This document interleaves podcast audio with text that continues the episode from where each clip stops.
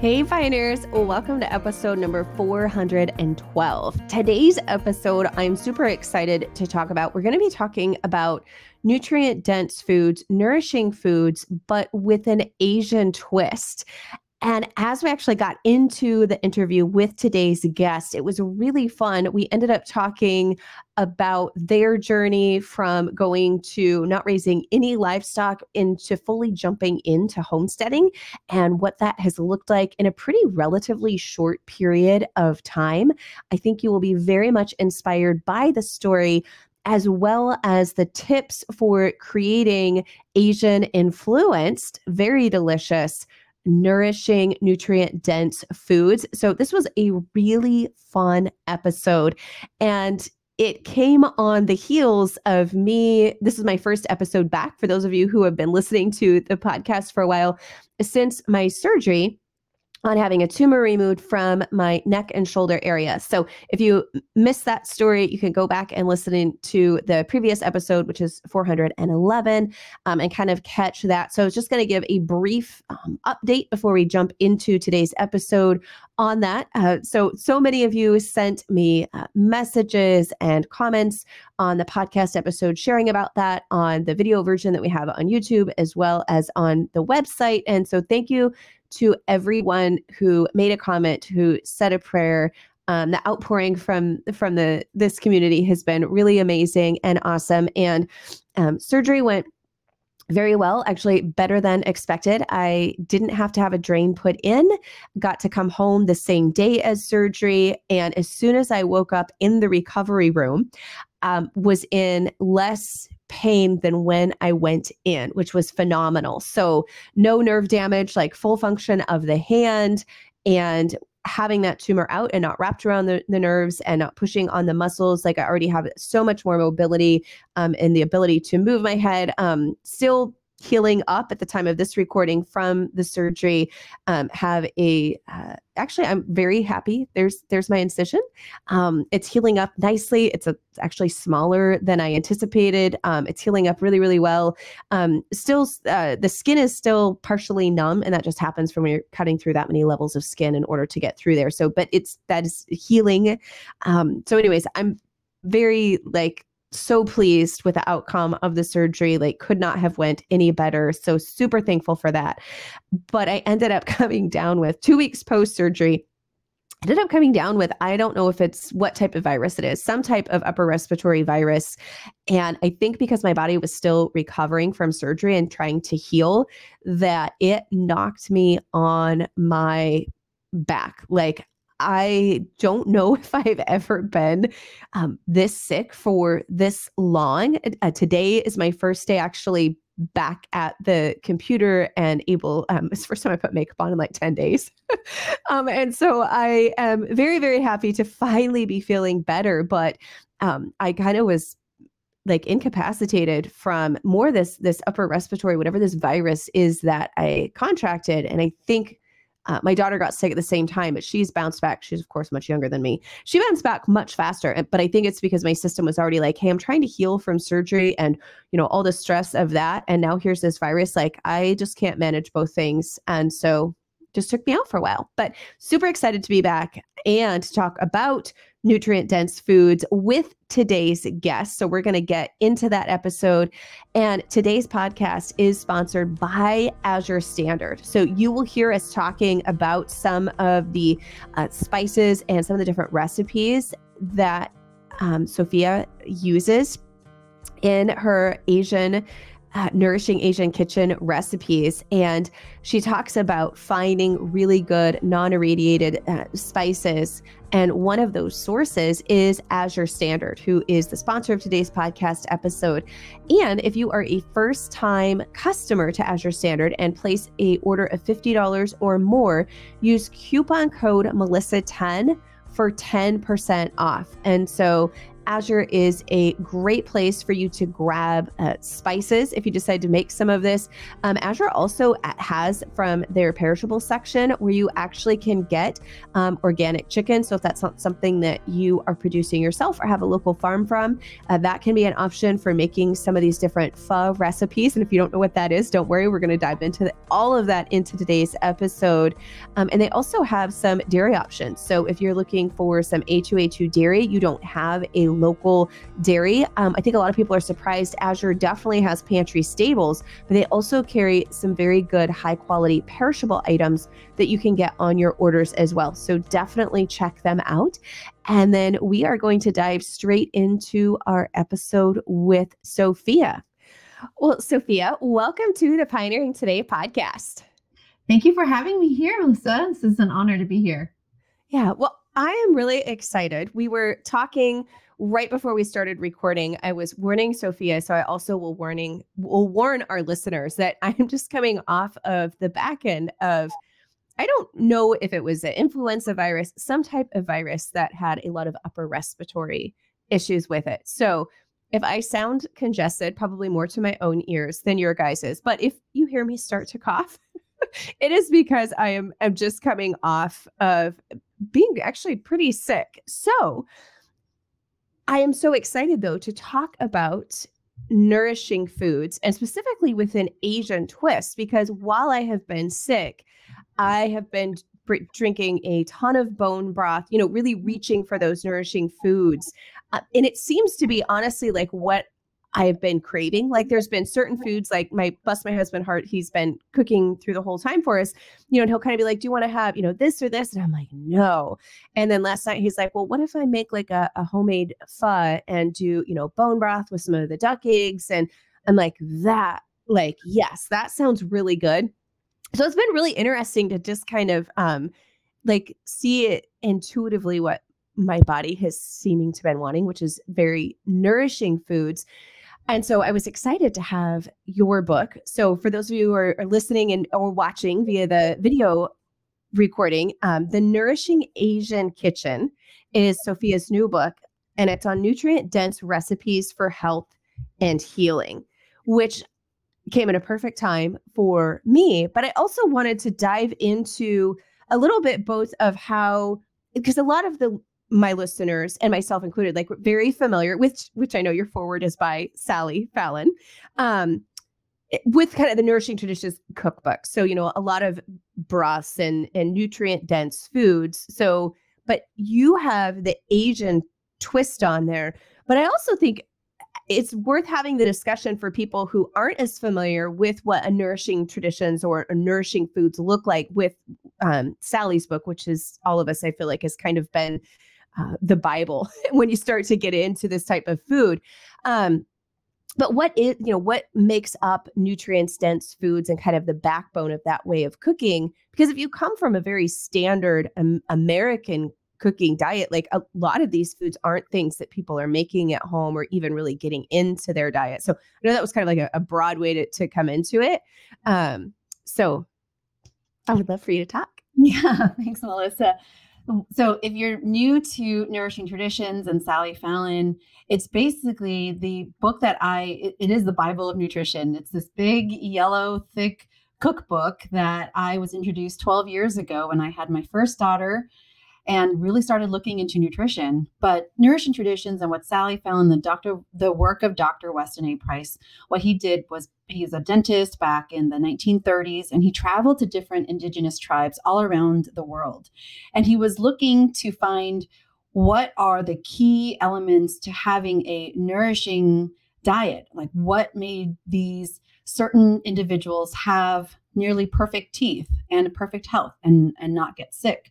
And what he found was the utilization of whole foods, um, classic ferments, hearty bone broths, um, healing herbs and spices, eating fermented foods. Like those are the drinking raw dairy. Raw milk is a big thing uh, with Sally Fallon and Weston A. Price.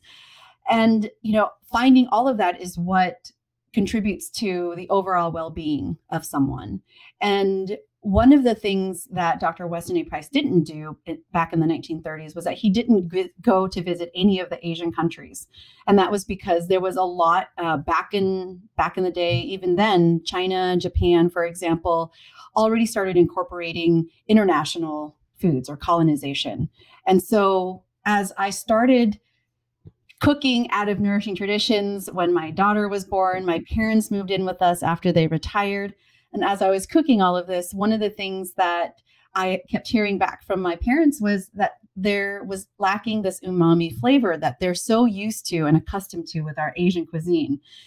And because of that, that was something that my mom and I really sought out to do for over 12 years now. It's been cleaning out all of our you know, even though we were home cooking all of our food, nothing really the Asian spices and the the sauces and the condiments were from the store-bought versions in the Asian grocery store.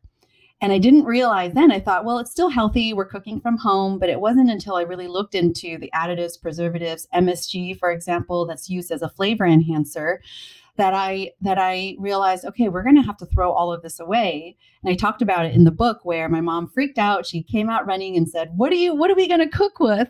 And I told her, "I don't know, but we'll figure it out." So it's been a journey with my mom and I in the kitchen, replacing all of our traditional my background is in Vietnam, so Vietnamese dishes. My husband's Chinese American, and so um, how do we? And we're also both born from the Bay Area, so we have a whole concoction of all of these different Asian recipes that we love and we love to we're self-proclaimed foodies especially you know coming from the bay area we love to eat all the different types of you know japanese korean thai indian food even. And so how do we make this so that it's nourishing and we can cook all of this from scratch without having to you know, go to a restaurant where there's a lot of questionable ingredients, including seed oils and preservatives and things that we don't want. Um, and, you know, it's been a 12 year journey. And fast forward, you know, to 2020 was really when 2019 was when we started homesteading on our quarter acre in the Bay Area. 2020, when things went down, that's when we first started. We bought three egg laying hens because California went into lockdown and curfews. And in my culture, I mean, the only other time that I ever heard of lockdowns and curfews was when my parents talked about the fall of Saigon and the things that happened during that time where you could potentially get shot when you left the house during a lockdown. So naturally, my mind went into that fight or flight mode. I said, we've got to buy some egg laying hens. We didn't even have a chicken coop. We brought them home in cardboard boxes. And the story is the lady that sold it to us sold it for $300 each. Oh my.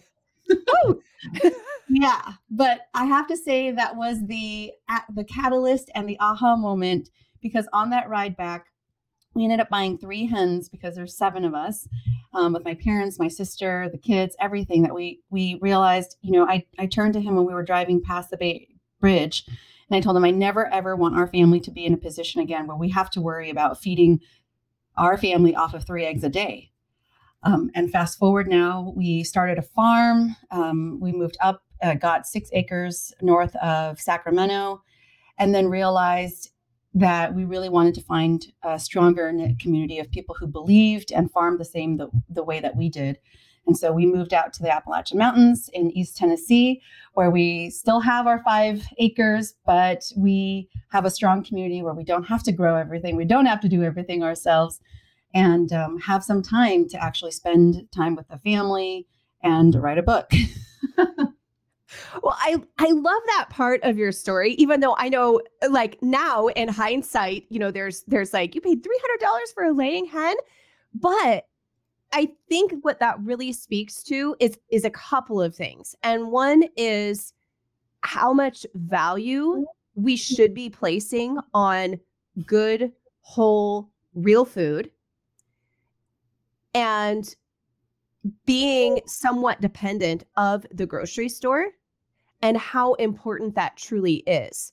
Because when you look at it of like you paid $300 for a, a hen right? That is that that is like oh my gosh. But when we look at it through the lens of well what is the cost of true nutrition and the cost of being able to feed your family if you can't leave your house? Right. and you had that historical context um you know in your mind and then those of depending on where you lived in the country i should say or in the us during the pandemic because that's obviously only where i can pull from um you know there was different levels of severity. I live in western washington state. You were in california at the time. I think that we probably experienced more lockdown restrictions um than other parts of the country did. So um for you know uh, so for uh, people who were in that situation if you were in that situation you might look at that through a different lens.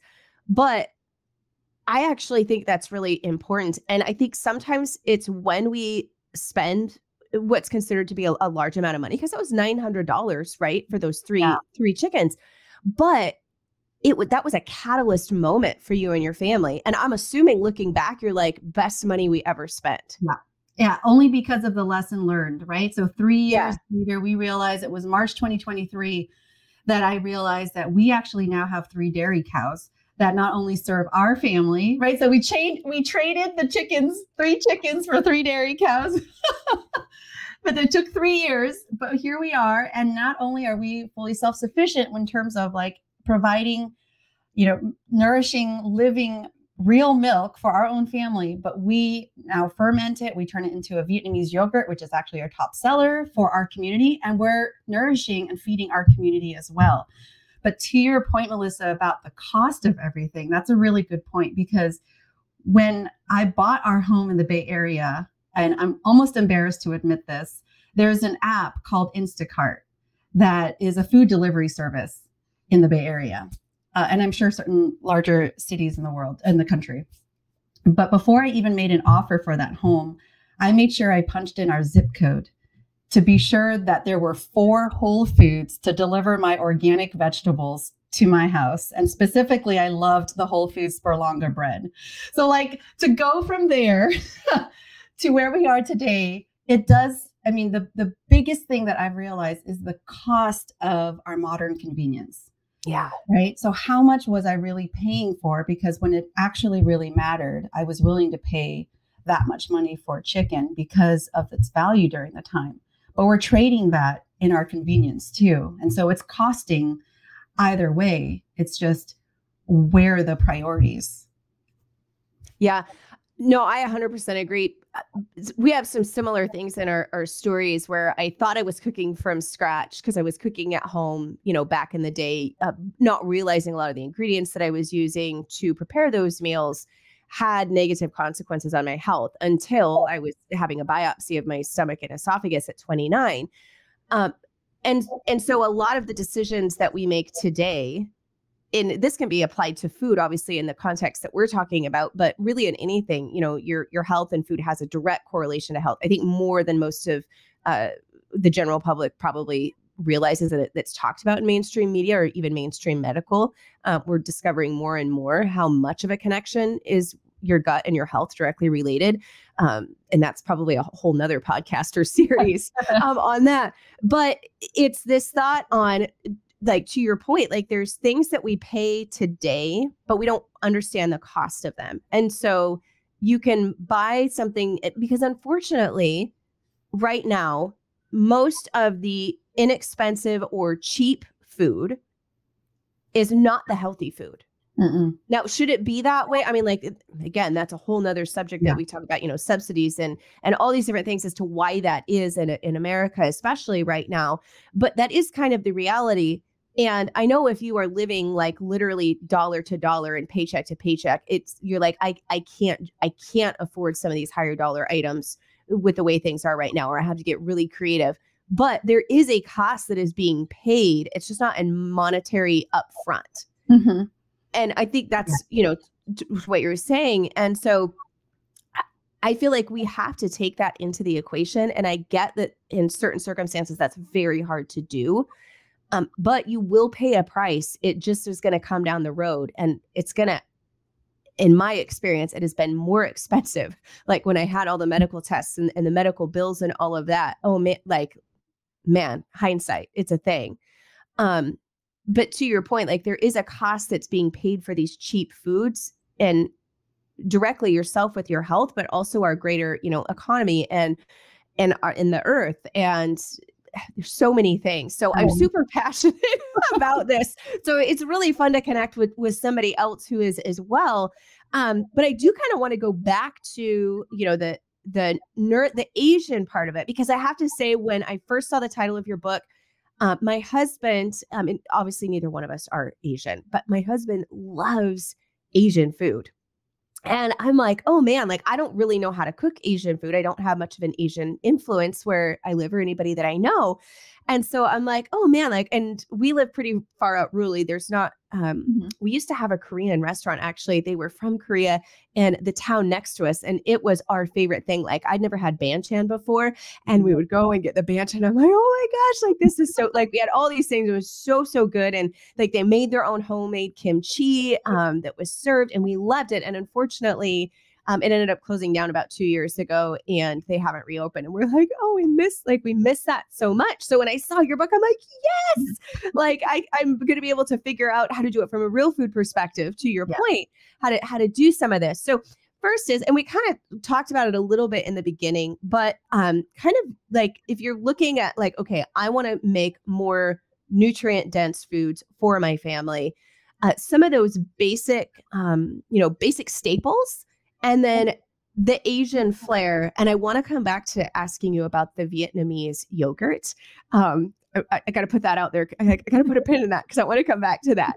Um, but you know, so I mean, it's like for me, definitely like bone broth, like not just the broth, broth you buy from the store, like in a can, but like truly nutrient dense bone broth. Like for me, that is the base of so much of my cooking. But I want to hear from you too, kind of some of those, what you'd be like, okay, if you do nothing else, do these like three or four things? Yeah. Very good question. So, very basic. I mean, when I when I worked on these recipes with my mom, it was you know full-time working and i worked in startups in the bay area so i'm talking 80 hours a week and i told mom just can you just show me the shortcuts? I want to make sure it tastes good, it's quick and easy, but it's the most nutrient dense. Also, my background is in optimization. So, like, when I, and I also grew up as an immigrant family, right? So I'm always like, what can I, I do love this. maximize everything with very little? And so that's a really great question because that's just how I normally think about things. You know, I grew up with my mom using and buying a whole chicken, broiler chicken is what we call it now, right? But this is, she would call it a gari bo, which is directly translated to a walking chicken. And and she would buy it directly from the farmer and she would teach me how to gut it and this was just how i grew up and I, we grew up eating chicken feet and chicken liver chicken necks chicken head we used the whole thing you know nose to tail but I could never really talk about it as a child growing up. Okay, I, I have to ask you, do, do you, use the heads in the broth? That's the one thing I haven't done yet. I do the feet. I haven't done the heads in the broth. Do you? Why not? Because we butcher our own chickens now. I know. I say I do too. I'm almost like you were talking about embarrassed about saying it. I'm almost embarrassed to say that. Like I haven't used the head in my broth making yet. but I am a little particular. I do make sure I I remove all of the hair off of it because it does kind of you know, I just okay. don't want hair in my broth. Yes. like that's not something that mom taught me. It's just something I just don't like. So you you you, you defeather the head first, do, and then I defeather the head. You, yeah. Okay. we're just nitty gritty. Do you pluck or do you skin the head to get the feathers off the head? Because I've no, never no, just, bothered. Just pluck, yeah, just pluck them. Yeah. Okay. Yeah. Okay. And it should pretty much come all the way off. Right, because it's already been scalded. If you, yeah. yeah. Yeah. Okay. But so so yeah, going back to it is, you know, I so in the cookbook, I actually have a whole chapter dedicated to offals. And it's because this is just, you know, it's redemptive of my childhood, number one, but also number two, a lot of the a lot of the ingredients that you can get from the nourishing asian kitchen that are required in here you can either you can make them yourself from scratch or you can get them from whole foods so now Whole Foods is selling Mary's organic chicken feet. There's uh, Mary's organic chicken heart. Um, but a lot of the things you can source from your grocery store. I mean, we're pretty rural too. We're in the mountains, the Appalachian Mountains. So we rarely have to go to the grocery store since we're raising most of our food and growing most of our vegetables now. But I mean, if this book was available at Whole Foods, you could just literally walk around and pick all of the ingredients and items from Whole Foods and then cook everything from here. So, all that to say, you don't have to go to the Asian grocery store. And I actually don't go and buy much from the Asian grocery store, especially because of just the just how I like to source things. Um, but if you were only to do, if you were only, you know, going to do a couple of things, basic things from the Nourishing Asian Kitchen, my number one thing is pho which is the healing broth. This is something that I had a lot of postpartum. Um, you know, in our culture, after you you give birth, you have 30 days where you just don't, you can't do anything, you can't move, and either your mom or your mother-in-law or someone comes to take care of you, and they're literally feeding you broth 24/7, and that's supposed to help with your healing, but it helps with lactation, and so I would say you know the number one thing to nail down is the the pho dishes. And there's two that you could make. One is the my favorite one which is on the cover and that's the oxtail bone broth pho this is the exact way i love to eat it i do put an egg in there my dad puts an egg in there and i do have the pickled onions i have the rare beef so that picture on there actually made me cry when I took that photo because I was there. All of these recipes, we, my mom and I were in the kitchen, and so we made all of these recipes together. But that's that's the one thing. If you're going to really focus on on nailing down, it would be the oxtail pho, and then you know the only thing is it does take 24 hours to just simmer the broth. It doesn't mean that you're actually hands on for a lot. It just means that you leave it on the stove or however you decide to cook it for a longer extended amount of time.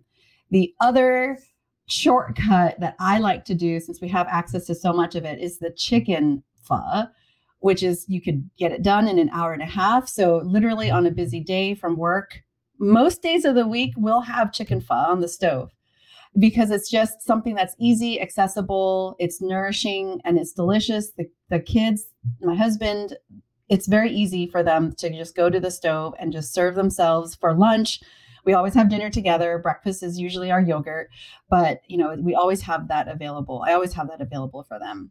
Um, and then there's the fermentation, which I included our favorites. So the kimchi that you mentioned, but there's also the daikon kimchi. And as a gardener, I'm sure um, we grow a lot of daikon. I love it. It's great to put into our broth. It's great as um, just what it does in the soil and how it uh, pulls up all of the digs through all of that clay for us over here but also you can ferment it and it still retains its crispiness in the kimchi so it's great to go with your savory food and have that balance with this the salty and spicy kimchi yeah no i actually i love daikon radish we started growing it um I think about five years ago, and I have just cont- I'll always miss one, right? Like it's great. It's kind of like carrots, like I'll you know you'll or potatoes, like the root crops, like you'll kind of miss one, um, and so that goes to seed.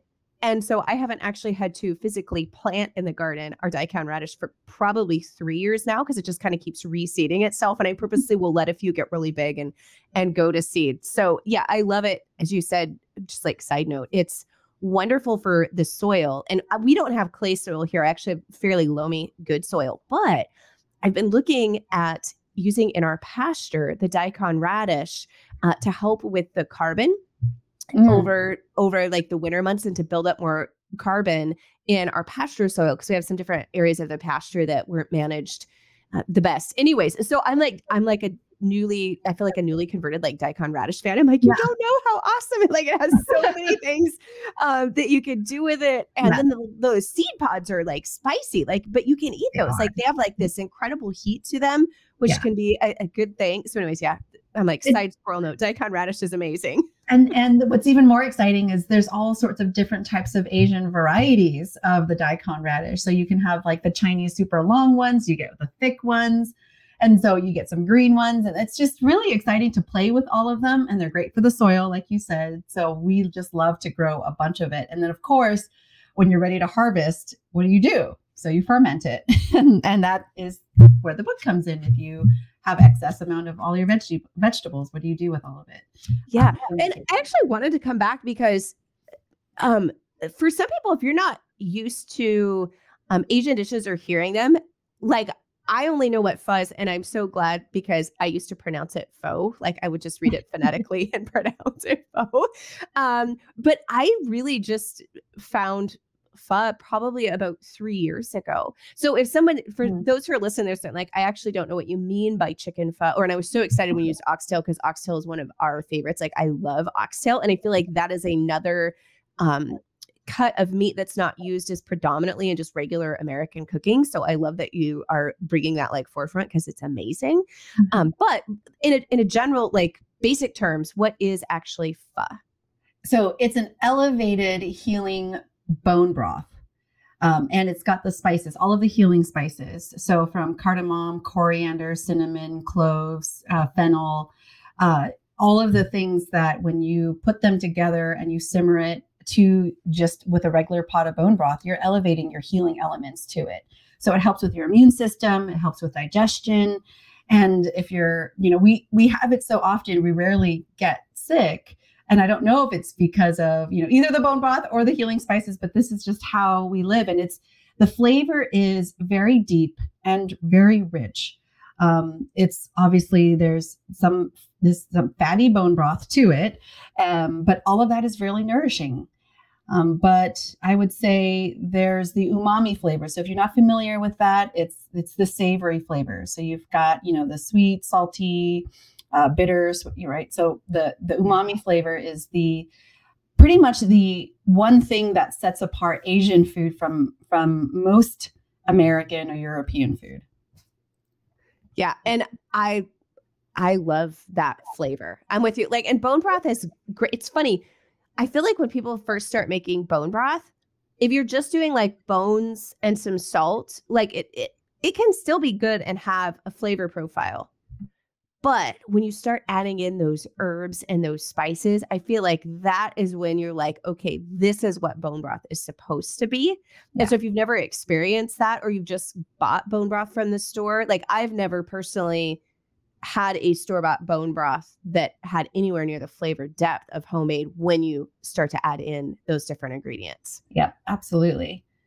Yeah, and I think there's there's really nothing else to compare it to. I mean, you can the the con is, you know, you go to the restaurant and if you order pho, one of the things that I would tell the kids if we're traveling and we're, you know, pulling over and they're craving pho is I tell them, don't drink the broth. and the irony of it is, you know, that's where all of the nutrient profile is supposed to be. It's in that broth. But when you go to the restaurant, they are using a lot of flavor enhancers and a lot of additives and preservatives and questionable oils in there that, you know, I, it just, it just deteriorates it. So, you know, that's one of the things that we do just to have as a busy mom, you know, working, homesteading, homeschooling, all the things we actually pre-make our spices, our organic spices, and we source them all clean. So it's non-sprayed with ethylene oxide, non-irradiated.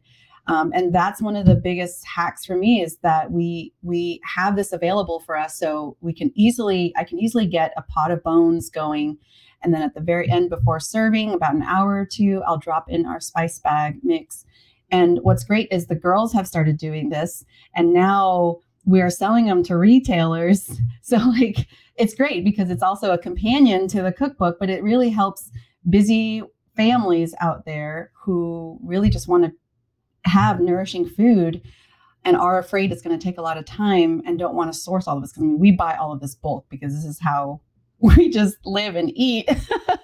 Yeah. But it was a good homeschool project for them that seems to be taking off. Oh no, that's fabulous. It- It's funny because there's a lot of things really when you get into um, you know, whole foods, nourishing foods, making them yourself from scratch that seem like they're going to take a lot of time because like you said if you're not using the instant pot if you're doing it with a slow cooker or stovetop you know broth 24 to 48 hours and you're like oh my gosh two days? But there is really no hands on i mean like you're literally dumping stuff in a pot and covering it with water and then just checking the temperature every now and then it, like you're it- it's so hands off and i feel like fermenting is that way Mhm. um you know like you're you're literally just mixing stuff together and then you're letting it sit but it's not like this hands on complication part it takes a long time but i feel like it actually takes very little of our hands on time and i think that can be a misconception when people are getting started like thinking you know this is just going to take so many hours out of my day but it it really doesn't it um really doesn't. And the more that you make it the more you realize oh wait i don't have to spend this much time or i don't have to do all of the things. And i've already removed a lot of that in the cookbook because you know mom has a lot of her traditional ways.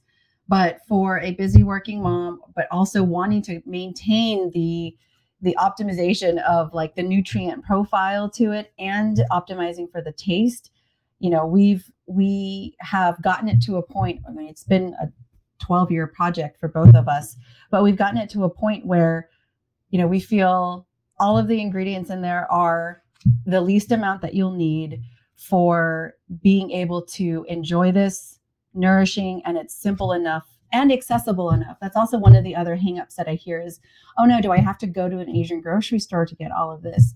And the answer is no. I mostly provide everything that you can, you either have in your kitchen cupboard already, or there's a few extras that you can pick up even at a small grocery store that's a natural foods grocery store. You can pick that up. I mean, I was just in Asheville the other day, or you know, a, a, small one here in our rural town, which is about 30, 40 minutes away, but we'll have still in the Asian section a few condiments that you can pick up. Otherwise, you can make them from scratch or you can order them online. Yeah, and actually, uh, who's the sponsor of the podcast? Azure Standard. I don't know if you're familiar familiar yes. with Azure. Like they have a, I get a, a lot of those types of things. Like I, I'm not making my own soy sauce. Like you know, like there's certain things, and so, but I know yeah. that they have a good, high quality source for some of those things. So I will get them through there. Um, if you don't have one nearby, and then it's it's a easy just to grab it on my pickup. So, um, yeah. Azure I, Standard uh, sorry, Azure Standard is just amazing. We order all of our stuff from them bulk too, and they actually carry high quality ingredients. And yeah. I believe our book will be available through Azure Standard soon.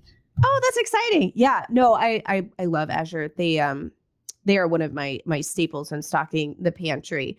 Um, just because they do have high quality, they have good prices, and I can't find a lot of that stuff mm-hmm. locally. At least I, I might be able to find like a soy sauce, but I'm not going to be able to find an organically sourced quality the way that I can from Azure. Um, and I locally, I'm talking like even an hour away. I just don't, it's just not there. So yes, I yeah. love, I love Azure, but I wanted to circle back to the Vietnamese yogurt. Mm-hmm. So is that a, just a specific culture that is from Vietnamese, like a Bulgarian, like I do a Bulgarian, um, I have a Bulgarian culture that I use for the yogurt, or is it a, a way that it's ferment? Like what makes it Vietnamese? I'm super what makes curious. it? Yeah, that's a good question. So it's actually a Vietnamese French yogurt. So if you go to the grocery store, you can. I think the closest flavor that I've been able to find, or closest brand, is the Oui brand, O U I and okay. they sell them in this little glass jar. So if you want to try it before you make a whole bunch, that's the one that I would say tastes very close to what a Vietnamese yogurt tastes like. But it's used, it's made using sweetened condensed milk that we make with our own raw dairy because we have access to so much of it. Um, but in the cookbook, I do show you how to make your own sweetened condensed milk. And Sally Fallon approves because, you know, don't buy canned. That's, you know, there's a lot of bioengineered ingredients in there, unfortunately. But if you can make your own and you don't have to use raw dairy, you can just use, you know, lowly pasteurized. Yeah, that pasteurized, right? Yeah. Um, if, if that's what you have, then then use that. But then I would use that to make the yogurt in that. And so that's what makes it the Vietnamese yogurt. And then in terms of culture, I just use honestly, it's as simple as I can get. Whatever, you know, Greek yogurt culture that I have, you know, whether okay. it's you know, so it's the sweet part that it's the sweet and condensed. So I'm assuming it's also probably thicker because it's condensed. It is. It's sweet and thicker and it's tart. So it's a perfect blend between the sweet and the tartness. So it's not overly sweet, but it's also not super tart that you would get from like plain or Greek yogurt or, you know, Bulgarian or European yogurt. Yeah. Okay. Ooh, I'm intrigued. That yeah. one sounds really fun. yeah, it is really good. And it is our top seller for the community. So, you know, it's it's really cool to see because again, all of these products that we've made and sell now are things that we eat and use ourselves. And so we just make them and make a little bit more because we are the market. But as other people learn about it they love it. And that's that's really cool for the kids to see because we're in an area where you know, we took them from the Bay Area to the mountains and we don't look like anybody else here. And for us to be able to share a little bit of our culture and how we eat, you know, when someone's giving birth or, or we have an older member in the community who's gotten sick, but he buys milk from us, I'll throw in some extra broth, like some pho broth for him. And they love it, you know, and that's one of the things about what's so fulfilling about this life. It's so simple. It's nothing, I don't, I just don't feel like it's very special if we can do it anybody can do it right? It's it's not overly complicated is what i mean but it means so much more when you can make it yourself and gift it to others in the community or provide that service for others in the community. That coming from the city it was it's almost frowned upon when you live that way or when you give mm. someone that something that's homemade you almost expect a gift card to your favorite fancy restaurant right? And that has more meaning versus if you were to give that to me now it just wouldn't mean anything because now i have to drive like three hours when it doesn't taste as good. Yeah I, I, I love because you it really has only been a couple of years since yeah you really started raising your own food and producing it. I know you were cooking that way before, yeah. but kind of stepped into the more um, deeper homesteading path of that.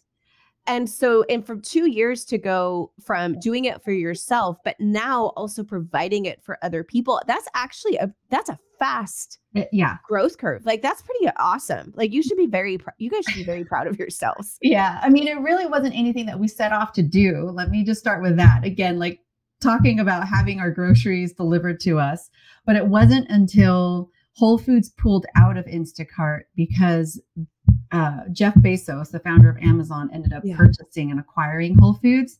Right. And when he did that, that was the moment for me that clicked. And I said, Oh my gosh, I don't think that organic is truly organic in our terms.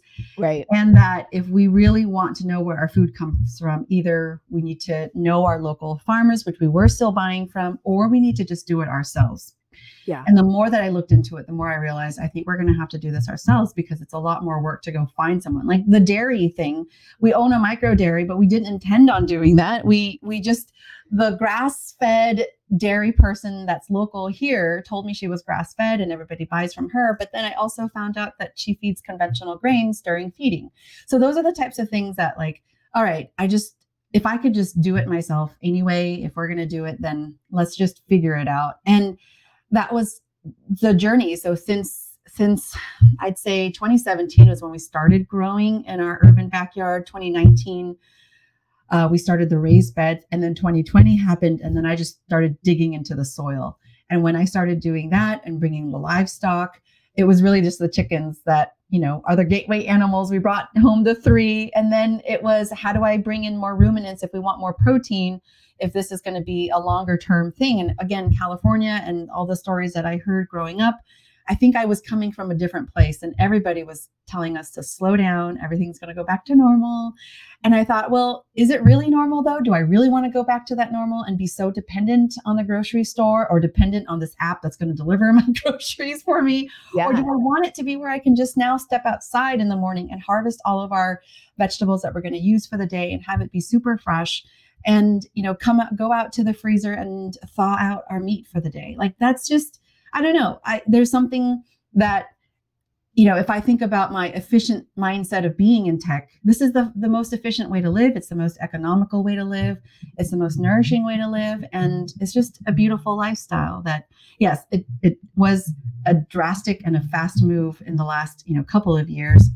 But yeah, I mean, I can't imagine going back anymore. Yeah. I don't know.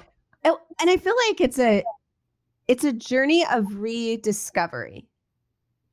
Like for me any i feel like i'm i'm I, like i'm learning new things even still to this day like we continue to to do kind of our goal is for us is to every year is to do more than we did the year before and so our our measuring stick is only against ourselves and like in what we've done and to incrementally just do a little bit more than we did the year before and over 25 years that's really added up to a lot. But even at that you know 25 years into uh, you know raising a good majority of our own food um, i still am learning new things every single year. Like and to me even though it's new to me I know that these are things that used to be very commonplace. It's only been the last century, really, the last hundred years, at least in America, uh, mm-hmm. uh, that so much of this has not become commonplace. And so I feel like I'm I'm rediscovering not only these skill sets, but almost a lost part of myself or and a, and a lost part of um, humanity, which yeah. might sound a little like way too deep and philosophical, but it's really in, incredible. Um, and I, I think aside from the food and the nutrition and, and all the things that come with this lifestyle, which is amazing, I think that can oftentimes be the part that people don't realize that you you get with it. Yeah.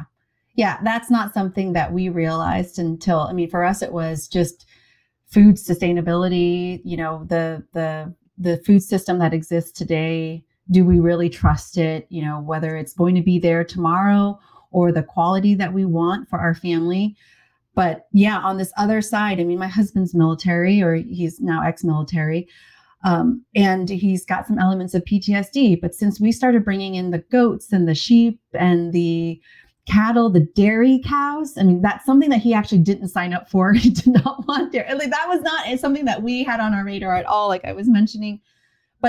I have seen healing in him caring for the livestock, which my dad too, as well. He would be out there, they would both be out there doing chores. And my dad's got OCD and he'll still go out there and feed the chickens. And, you know, there's chicken poop everywhere. and he'll grab the eggs and it just doesn't seem to faze him there um, but it's it's just been really healing in that way. You know, whether we have our hands in the soil, um, which you know, if you look into that as well, there's healing elements and antidepressants in our soil, but also the mental health and the the the part of that. And I think it's because we're going back to the land, and potentially the way that we as humans and civilization in different across different cultures I think this is how we lived, and it was a normal, natural thing. So there's so much beauty in going back to that and honoring, of course, our traditions and our cultures, and you know, taking it another step. Um, my husband's away; he's you know doing a Korean natural farming because he, we're just really doubling down on understanding the Asian traditional Asian farming techniques as well. And you know, we ferment in the kitchen, but we also ferment for the garden, and that helps build the soil health and obviously the microbes in there that are the same microbes that are in our gut. So the more that we can add organic matter, the more that we can improve the health of our soil. We're growing more nutrient dense food or grass for our animals to eat, that they become healthier. And so we have less of a pest problem. So the, the usage of pesticides or herbicides is not going to be necessary or not necessary. Um, in gardening and then of course you know bringing all of our harvest into the kitchen and cooking with that and fermenting with that is just a whole nother level that y- yeah you can buy from the grocery store there's definitely things that you can do um, but when you're doing it yourself to see the whole cycle and it's a completely closed loop it's just so incredibly satisfying that i just didn't know until we jumped into it with both feet yeah.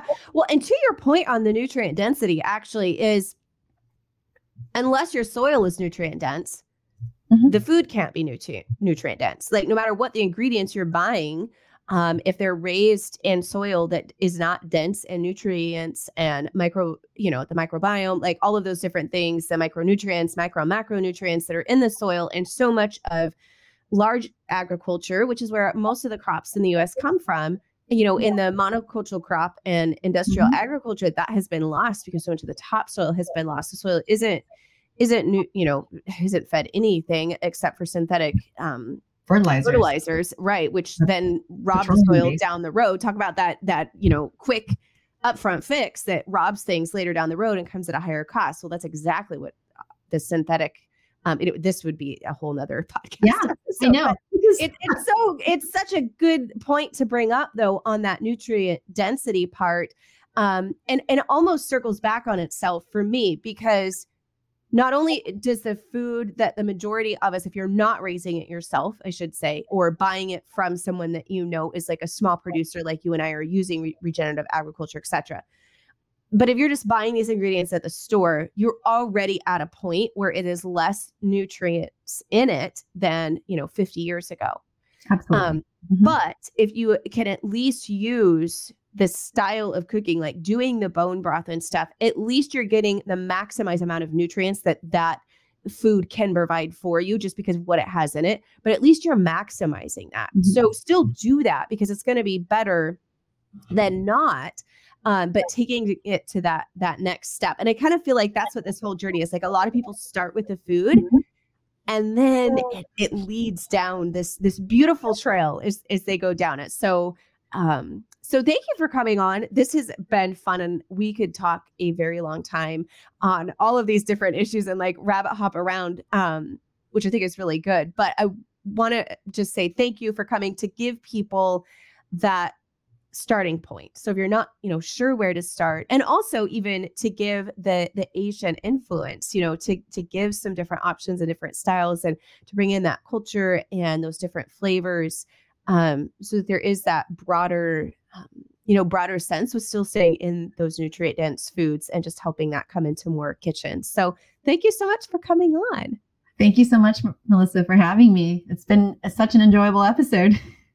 Thanks. Yeah. So, where can for those who we will have listed in the blog post that accompanies this episode as well as beneath the video for those who are watching the podcast on youtube we'll have a link to to get the book um, and all of that but for people who want to go deeper with you and see what you guys are doing maybe learn more about your farm where's the best place for folks to connect with you yeah, you can go on our website. It's sprinklewithsoil.com. So it's a play on words. We know before you finish a dish, it's usually sprinkle with salt. But here we also talk about soil like we did in this conversation. so it's sprinklewithsoil.com. And then we have an Instagram if you want to follow us on our daily. Um, it's uh, Instagram, you know, Sprinkle with Soil. We have a YouTube channel as well on Sprinkle with Soil. And we also have our own podcast. My husband and I do. It's called Call to Farms, and it's a play on the words call to arms because we are a military family, but it's to encourage those of you who are interested in wanting to homestead or to do regenerative farming and support local farms. Awesome. Well, thank you so much, Sophia. This was fun. Thank you so much, Melissa. Well, hey guys, I hope that you enjoyed this episode and all the different topics that we talked about as much as I did. And for any of the links for any of the things that we were talking about, you can find those at melissaknorris.com forward slash 412. And we always have the blog post that accompanies everything. So you can easily click on those links and find things. And I look forward to being back here with you next week. Blessings and mason jars for now, my friends.